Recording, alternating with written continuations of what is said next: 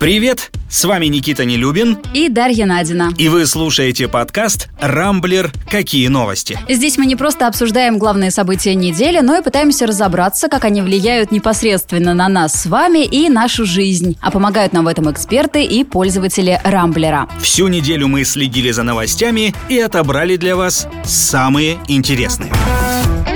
Ну что, еще одна пятилетка впереди. В выходные россияне выбрали новых депутатов. Обновленная Дума может собраться уже на следующей неделе. Впрочем, э, перемены в здании на Охотном ряду будут, ну, скажем так, не такими радикальными, потому что Единая Россия снова получила конституционное большинство. У единороссов 324 мандата, у КПРФ будет 57, Справедливая Россия за правду забрала 27 кресел, ЛДПР 21, а новые люди, новички, 13. Кроме того, в Нижнюю палату парламента прошли представители Родины, Гражданской платформы и партии Роста. Всего по одному представителю-одномандатнику, но все же.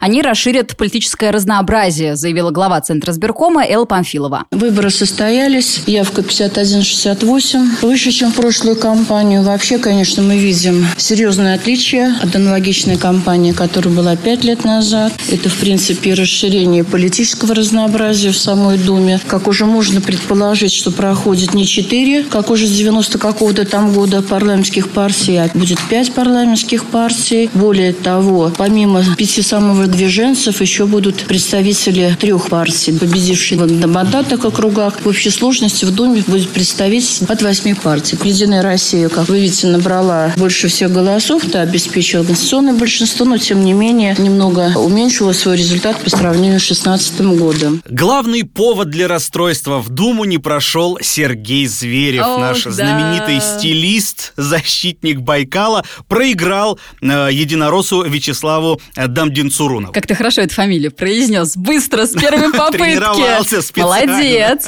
Зато прошли другие интересные персонажи. Тут и самовыдвиженцы, значит, по одномандатным округам э, в Москве. Э, там телеведущий Анатолий Вассерман, например, и актер Дмитрий Певцов. Ну, каких-то глобальных перемен все равно не будет. Да, КПРФ э, получила максимум мест в парламенте, скажется, 96 -го года, но у «Единой России» все еще, повторюсь, конституционное большинство. А значит, что партия власти сможет самостоятельно принимать любые законы, какие захочет, а спикером Нижней Палаты с большой долей вероятности снова станет Вячеслав Володин. По крайней мере, э, информагентство вот на днях э, со ссылкой на источники об этом писали. Главным новшеством и поводом для споров на этих выборах стало дистанционное голосование. Электронное волеизъявление было возможно в семи регионах. Помимо Москвы это Севастополь, Курская, Мурманская, Нижегородская, Ростовская и Ярославская области. Всего онлайн проголосовали более двух с половиной миллионов человек. В столице и в регионах применялись разные системы, что любопытно. В Москве разработка Департамента информационных технологий, а в регионах Ростелекома и Министерство цифрового развития России. Ну, кстати, Памфилова уже объявила, что Москве-то от собственной системы в будущем придется отказываться, потому что э, электронное голосование хотят распространить на все регионы без исключения и на все выборы, даже президентские, которые пройдут в 2024 году. С Москвой вообще получилось интересно. Там результаты дистанционного голосования представили не сразу, как везде, а только на следующее утро. Более того, именно электронные голоса изменили баланс сил. Но там же еще э, очень резкая критика обрушилась на Алексея Венедиктова, главного редактора «Эхо Москвы» и по совместительству начальника штаба по наблюдению за этими выборами. Якобы вот были у людей какие-то сомнения по поводу результатов э, электронного голосования, но Венедиктов в итоге объявил, что в Москве проведут э, сверку голосов.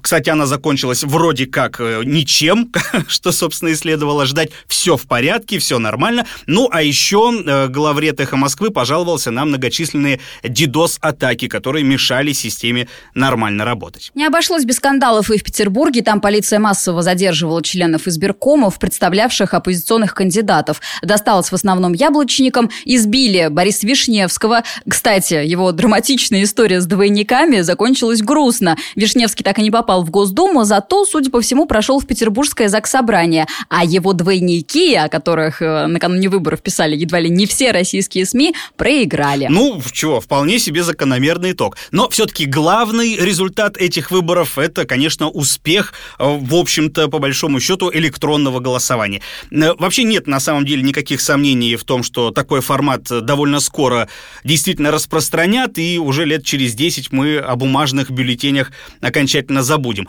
Удаленное голосование однозначно повысит явку в будущем, но вот доверять ли его итогам, это вопрос, на который каждый должен ответить сам. На Россию надвигается четвертая волна коронавируса. Ну, не то чтобы это какая-то прям большая неожиданность, но вот почему-то новости об очередном подъеме заболеваемости у многих э, на этой неделе вызвали тревогу, хотя, повторюсь, ничего удивительного в этом нет, потому что сезон отпусков закончился, учебный год начался, вот вам, пожалуйста.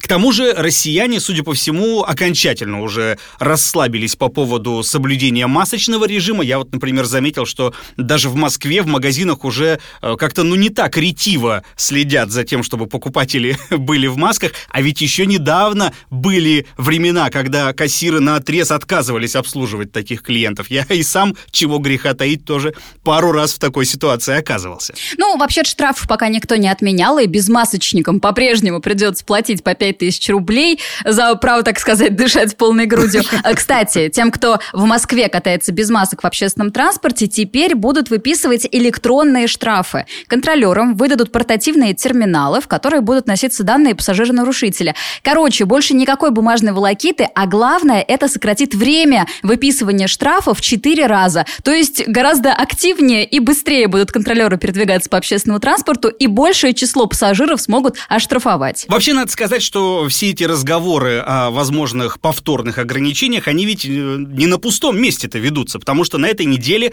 вице-мэр Москвы Анастасия Анастасия Ракова огласила, ну, довольно пугающие такие цифры. Количество новых случаев заражения подскочило почти на четверть, а число госпитализаций выросло на 15%. В Кремле, правда, говорят, что вопрос об ужесточении ограничений пока вроде как не обсуждается, но все равно как-то это все э, эм, тревожненько. Тут, кстати, недавно еще и университет Джонса Хопкинса нагнал жуть. В США, например, количество жертв коронавируса превысило 676 тысяч человек, а это на тысячу больше, чем погибло в тех же штатах от испанского гриппа в начале 20 века. Э, кстати, тогда испанкой переболел каждый третий житель планеты, а жертвами стали больше 50 миллионов человек. Ну, а некоторые ученые уже вполне серьезно начали сравнивать две эти пандемии, так что не исключено, что ковид еще только набирает свою силу. Самое удивительное, что даже на фоне всех этих тревожных, безусловно, новостей, наши сограждане по-прежнему крайне неохотно вакцинируются. По данным на 22 сентября, наша страна находится находится на 86-м месте из 177. У нас полностью привито всего чуть больше э, 28% населения. Я, кажется, знаю, в чем тут дело. Наши вакцины же почти нигде в мире до сих пор не признают. В той же Европе или Америке Всемирная организация здравоохранения тоже пока не торопится одобрять спутник Ви, например, хотя он уже давно убедительно доказал свою эффективность. Ну и вот наши граждане, которые истосковались по европейскому отдыху, наверняка думают, а нафига колоться, если нас за границу все равно не пустят запустят. Вот, кстати, именно для таких на этой неделе российские туроператоры запустили вакцинные туры за рубеж. Основных направления два – это Сербия и Германия. Первый вариант доступнее, потому что визы туда не нужно, цены на путевки относительно невысокие, там от 14 до 60 тысяч рублей на человека, а колют сербские врачи те же препараты, что и немецкие, то есть Pfizer и AstraZeneca, которые одобрены и Евросоюзом, и ВОЗ. Причем прививают в Сербии бесплатно, это очень важно. А вот в Германии, ну, какие-то совершенно конские ценники, например, одна доза пфайзеровской вакцины для иностранцев обойдется в 580 евро. Это почти 50 тысяч на наши деньги. Джонсон и Джонсон еще дороже, почти 900 евро. Короче, Сербия в скором времени, мне кажется, станет не менее популярной, чем Турция. А я вот в этом сомневаюсь, потому что эти вакцины зарубежные, у нас ведь их тоже не признают, как и там, наш спутник. Ну так да, что вот, ну, съездишь такое. ты, потратишь деньги, привьешься этой западной вакциной, и чего? Тут тебе все равно QR-код не дадут, а если и правда будет новый локдаун, то без QR-кода никуда. Так что лучше уж как-то по старинке нашим родным спутникам. Началась эта неделя с настоящей трагедии. В минувший понедельник в Пермский государственный университет пришел вооруженный юноша, 18-летний парень в черной одежде. Он подошел к кампусу, надел каску, достал из сумки дробовик, и начал расстреливать из него всех, кто попадался ему на глаза. Закройте кабинет.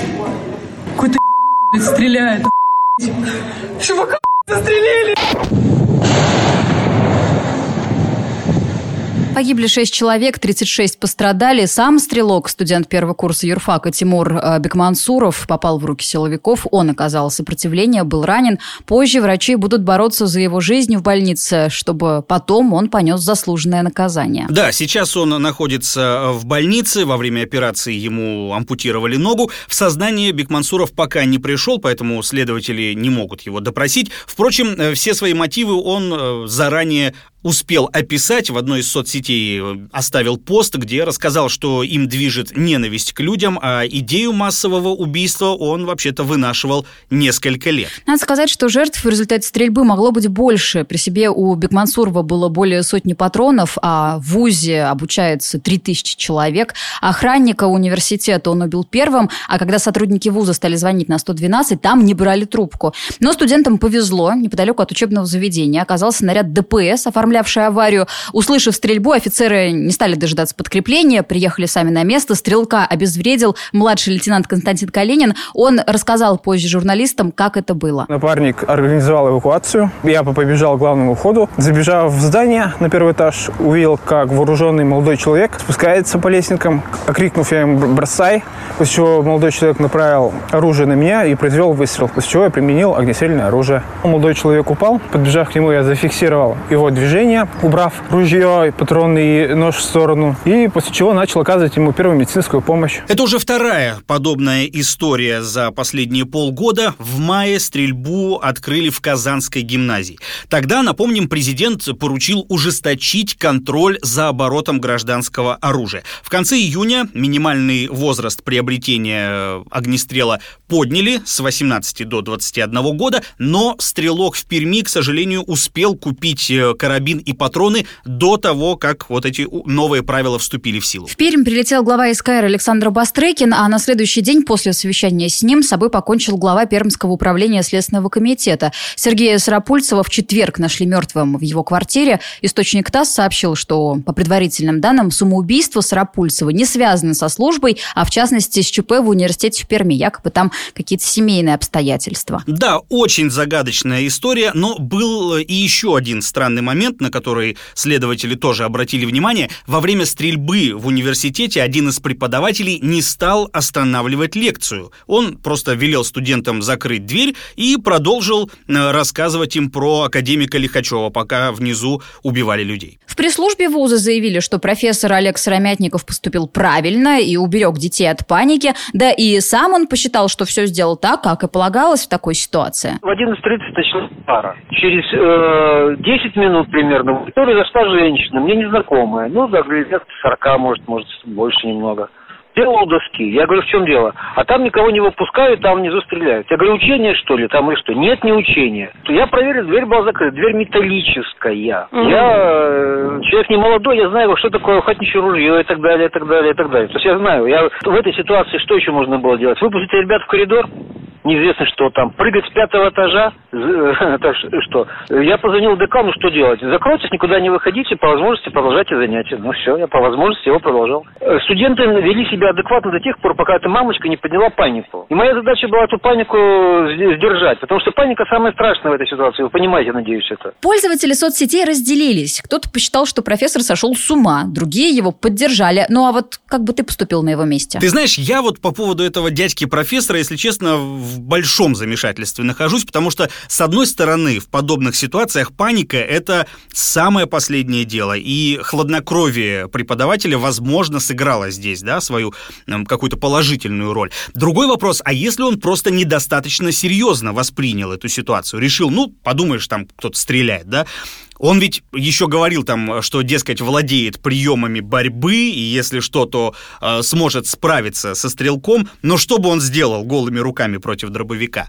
В общем, тут главное, что с его студентами ничего страшного не произошло, хотя вполне могло бы. Вот я читала, кстати, комментарий какого-то представителя спецслужб в, в отставке, и он сказал, что профессор не прав полностью, потому что им просто повезло. По большому счету, э, могло быть преступников не один, а двое, да. У них могло быть с собой какое-то взрывное устройство, они могли стрелять по окнам. Но то есть самое правильное в этой ситуации было студентов загнать под парты, чтобы они лежали, чтобы они вот, ну, точно могли себя как-то обезопасить, да, от каких-то внешних проявлений. А здесь все-таки профессор не доглядел. Ну, это не нам решать, это следователи разберут, что называется. Меня вообще во всей этой истории еще очень сильно возмущает очередное раздолбайство наших властей, потому что, ну, казалось бы, совсем недавно, да, случилась стрельба э, в Казанской школе, после которой должны были быть приняты э, немедленные меры, то есть не, там через неделю, через месяц, а вот прям чуть ли не на следующий день.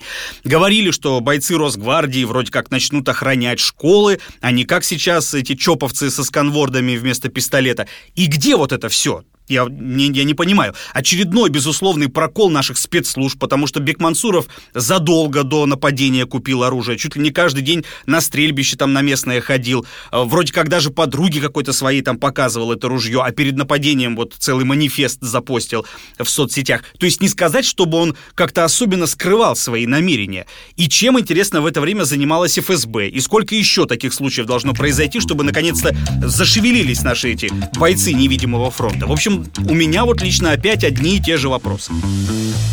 Мир в шаге от нового кризиса. На этой неделе финансовые аналитики всерьез опасались повторения 2008 года. Но если 13 лет назад э, черным лебедем был Lehman Brothers, то теперь это крупный китайский девелопер, компания Evergrande. В чем суть? Evergrande очень крупная компания, застройщик, да к тому же держатель ценных бумаг. Крушение этой империи привело бы к тому, что она стала бы распродавать свои активы по дешевке. Расплатиться по долгам, коих еще в июле было больше 300 300 миллиардов долларов, не смогла бы в результате цепная реакция на рынке и почти что повторение ипотечного кризиса в США. Да, прежде всего пострадали бы банки, которые уже начали отказывать в новых кредитах потенциальным покупателям жилья э, в тех объектах, которые вот девелопер начал строить. Э, дальше ситуация в банковском секторе вполне могла усугубиться за счет масштабных невыплат, дефолтов, банкротств. Следующими под ударом оказались бы поставщики Evergrande. Дальше весь строительный сектор, ну и кризис неминуемо бы затронул э, и мировой финансовый рынок, и, само собой, Россию. Почему проблема вскрылась именно на этой неделе? Дело в том, что в этот четверг Evergrande должна была предоставить информацию о выплатах купонов по долларовым бондам на сумму больше 80 миллионов долларов. Но так этого и не сделала. А уже в следующую среду, 29 сентября, наступает срок процентных выплат еще 47 миллионов долларов по облигациям. Поэтому инвесторы испугались, и уже в понедельник на азиатских рынках рынках было небольшое падение. Затронуло оно и США. Российский рынок тоже немножко отреагировал, но крупного обвала удалось избежать. Надолго ли инвесторы э, взяли передышку? Это такой вопрос, потому что власти Китая уже готовятся к обвалу, э, и спасать Эвергранды они, судя по всему, не собираются, а вот э, правительством провинции велели э, в случае такого развития событий постараться, ну, как-то уменьшить влияние краха компании на экономику страны и, самое главное, предотвратить массовые протесты, потому что, как выяснила газета Wall Street Journal, для наблюдения за настроениями, которые в китайском обществе витают, будут сформированы специальные специальные команды из э, силовиков. Вообще цикл роста мировой экономики уже давно побил предыдущий рекорд. Спад должен был случиться еще года три назад, но финансовый рынок держится. Как долго это будет продолжаться, непонятно. Зато очевидно, что в случае краха упадет и российская экономика, и рубль. Ну, в общем, хорошее время для покупки золотых слитков, я так понимаю. Ой, Дашенька, вот ты, ты, ты все о золоте. А тут на самом деле история вообще удивительная, конечно. Потому что кто бы мог подумать, что наша с вами жизнь и финансовое благополучие могут, э, ну, практически напрямую зависеть, да, от какого-то там разорившегося китайского застройщика. Ведь поди ж ты. Правда, аналитики Reuters говорят, что такого, ну, глобального финансового кризиса из-за всей этой истории с Evergrande э, ждать вряд ли стоит, а вот сектор недвижимости, да, действительно запросто может грохнуться, так что будем следить за тем, как дальше станут развиваться события в Китае. Зеленский против олигархов. На Украине вчера приняли резонансный законопроект, призванный ограничить влияние богатых людей на политику в стране. Теперь власти проведут перепись олигархов, есть специальные критерии, и крылышки самым политизированным из них почикают. Итак, кого же будут считать олигархом на Украине? Э, частных лиц, которые имеют э, значительное влияние на политическую и экономическую жизнь страны и контролируют сегменты медиапространства. Еще одним критерием станет подтвержденная стоимость активов. Чтобы попасть в реестр олигархов, она должна превышать миллион прожиточных минимумов. На наши деньги это, ну, плюс-минус 6,5 миллиардов рублей. Если бы такой закон приняли в России, в списке оказалось бы, ну, очень много интересных имен. О, да. Рублевых миллиардеров у нас несколько тысяч, а еще 110 долларовых миллиардеров. Но на Украине с этим все-таки поскромнее. Олигархов, во-первых, меньше, и почти всех э, люди знают в лицо, ведь богатые люди в политику э, там вовлечены очень плотно. Но когда закон вступит в силу, всем, кто подпадет под статус олигарха, будет запрещено делать взносы в бюджеты политических партий, причем даже через посредников. Кроме того, им запретят участвовать или быть бенефициаром покупателя при приватизации. Обещание построить страну без олигархов громко звучало в предвыборной программе Зеленского.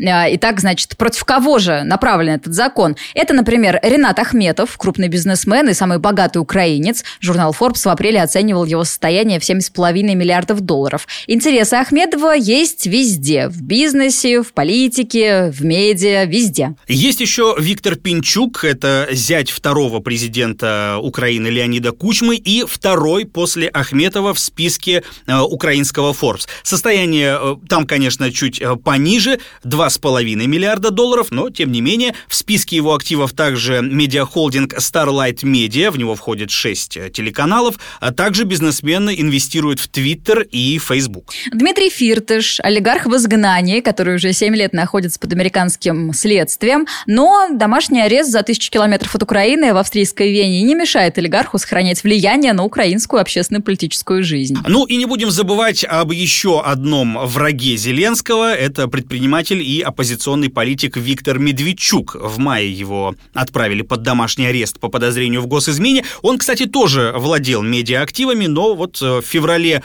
их прикрыли из-за откровенно пророссийской политики Медведчука. Насколько законно это было, вопрос э, отдельный. И вопрос, как теперь поступит с олигархами, которые не захотят избавляться от своих медиа-империй? Вот что, их просто отнимут, выкупят? Согласятся ли богачи поступить со своими интересами и правами вообще-то? Ну, не знаю, но совершенно очевидно, что в ближайшее время мы станем свидетелями новой олигархической войны. Выстоит ли в ней действующий президент, пока непонятно. Рейтинг у Владимира Зеленского всего 33%, а может стать еще меньше, если олигархи захотят. Слушай, ну ладно, это пусть они там э, сами у себя на Украине разбираются. Тут, кстати, э, у одного из наших сограждан, у жителя Красноярского края возникли э, тоже немалые финансовые проблемы. Не слышал эту историю? Так, рассказывай. Значит, мужик хотел хотел положить э, через банкомат наличные себе на карту, э, сунул купюры в приемник, а аппарат их взял, заживал и выдал какую-то там техническую ошибку. Деньги, естественно, на счет не поступили, и в итоге, значит, этот дядька пошел домой, взял сковородку чугунную у жены, вернулся и расхреначил этот банкомат сковородкой. Деньги, правда, все равно так и не пришли. Плюс он теперь еще и должен почти там 125 тысяч за ущерб. Короче, имейте в виду сковородка в таких делах не помощник. Я вот думаю, как ему еще попало от жены, когда он вернулся, да, и сковородку испортил, и на деньги попал. О, бедный мужик. Ну что, на этом пока все. Вы слушали подкаст «Рамблер. Какие новости?». В главных событиях недели разбирались для вас Никита Нелюбин и Дарья Надина. Не пропускайте интересные новости, слушайте и подписывайтесь на нас в Google Подкаст, Apple Подкаст, Яндекс Музыки и Castbox. Увидимся на rambler.ru. Хороших вам выходных!